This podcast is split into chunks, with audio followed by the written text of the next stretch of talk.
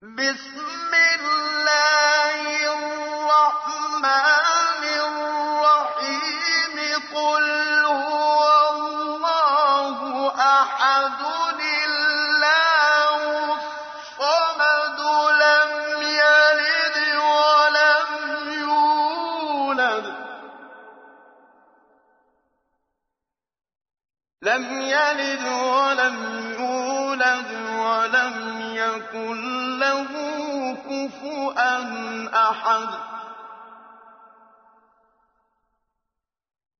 بسم الله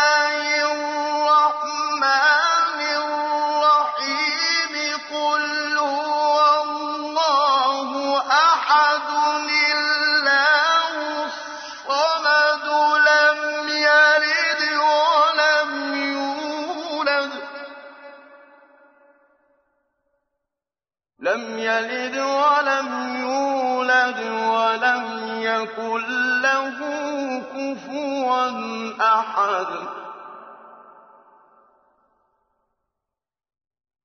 بسم الله الرحمن الرحيم. قل هو الله أحد. الله الصمد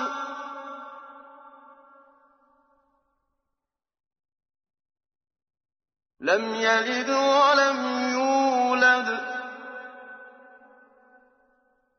ولم يكن له كفءا أحد Sura Al-Iklas, ang kadalisayan. Sa ngalan ng ala ang mahabagin, ang maawain. A. Si Abu Sa'id Al-Qudri ay nagsalaysay. Narinig ng isang tao ang isang taong bumibigkas ng Kul huwa Allahu ahad. Sura Al-Iklas.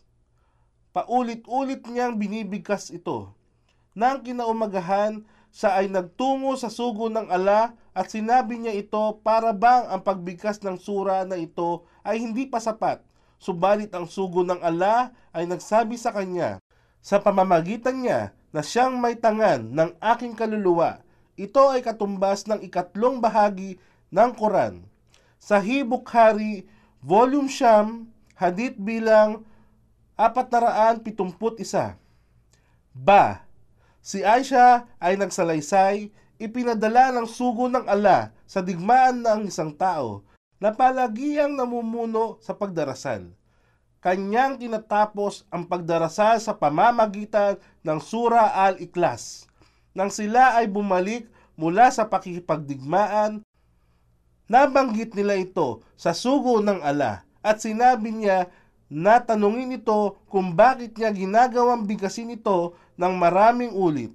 Sila ay nagtanong sa kanya at sinabi, Binibigkas ko ito sapagkat binabanggit ng surang ito ang mga katangian ng mahabaging ala at naiibigan kong bigkasin ito sa aking mga pagdarasal. Ang sugo ng ala ay nagsabi sa kanila, Sabihin ninyo sa kanya na minamahal siya ng ala. Sa Bukhari, Volume Siyam, Hadith bilang 472. Sabihin mo, siya ang ala, ang nag-iisa. Ala, As-Samad, walang hanggan, ang ganap, sandigan ng lahat. As-Samad, sinabi ni Ibn Abbas, ayon sa pagsasalaysay ni Krima na ang kahulugan ng Asamad ay ang isa na, sandigan ng lahat ng kanilang pangangailangan at pinagsusumamo. Sinabi rin ni Ibn Abbas, ayon sa pagsasalaysay ni Ali ibn Talha na ang kahulugan ng As-Samad ay Rab na ganap ng kanyang kapamahalaan. Ang marangal na ang karangalan ay ganap, ang dakila na ang kadakilaan ay ganap, ang matalino ang kanyang katalinuhan ay ganap. Hindi siya nagkaanak at hindi siya ipinanganak. Si Bukhari ay nagtala mula kay Abu Huraira na ang sugo ng ala ay nagsabi, ang dakilang ala ay nagsabi, Ako ay tinakwil ng anak ni Adan at wala siyang karapatan na gawin ito sa akin. at ako ay kanyang nilapastanganan at wala siyang karapatang gawing ito sa akin. Tungkol sa kanyang pagtatakwil sa akin, ito ay kaugnay ng kanyang pagsasabing siya ay kailanman ay hindi niya ako muling malilika katulad ng pagkakalikha niya noon sa akin. Ngunit ang muling paglikha sa kanya ay higit na madali kaysa sa unang paglikha sa kanya. At tungkol sa kalapastanganan niya sa akin, ito ay kaugnay ng pananalita niya na ang ala ay magkakaroon ng isang lalaking anak. Ngunit ako ang tanging isa, naganap na rab, hindi ako nagkaanak at hindi rin ako ipinanganak. At sa akin ay walang maihahalin tulad.